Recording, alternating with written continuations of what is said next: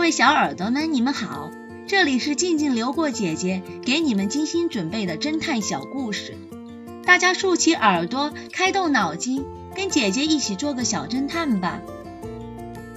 小侦探系列二百零四，真假钻石。一位钻石商人来到了古北镇，准备和镇上最大的珠宝店谈生意。传闻。珠宝店指定要他带上一颗价值连城的钻石，人鱼之泪。镇上有名的盗贼汤姆得知了此事，决定和他的同伴一起合谋偷取这颗钻石。夜晚，商人出门办事去了，汤姆趁机潜入商人所住的酒店，而他的同伴则在酒店的附近给他放哨。汤姆很快找到了钻石。和他的同伴不知不觉地逃离了酒店，他们一直逃到了郊外一间偏僻的小屋里。第二天一早，汤姆和他的同伴打开了电视，想看看事情有没有败露。电视里，商人说道：“那颗被盗的钻石，是我为我女儿准备的生日礼物，它是个高仿品，虽然它价值不高，但对我来说意义很重大。”我希望盗贼能还回来。搞了半天，这居然是个假货！汤姆的同伴非常的生气。汤姆冷静地分析道：“不一定，如果是假货，也没有必要上电视寻回它。”同伙沉默了许久，突然灵机一动：“要不我们用铁锤砸它试试？”你疯了吗？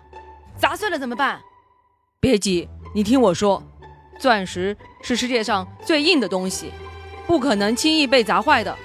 那好，说着，汤姆拿起盗贼用的一把铁锤，使劲地砸在钻石上，哐的一声，钻石碎了。汤姆气愤极了，果然是假的。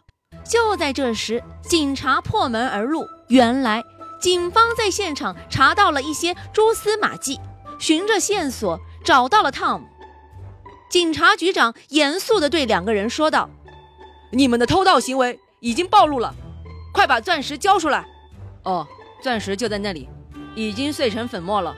”Tom 不屑地说。警察局长气愤地问道：“这是怎么回事啊？你们对钻石做了什么？什么钻石啊？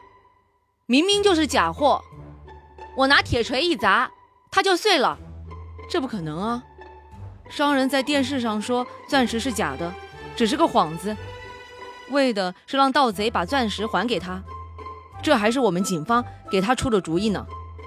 还是说，一名警察嘀咕道：“你想说什么？”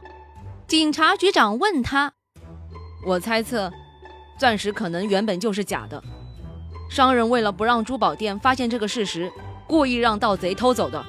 这可难办了。”无奈之下。警察局长只好打电话求助 X 神探。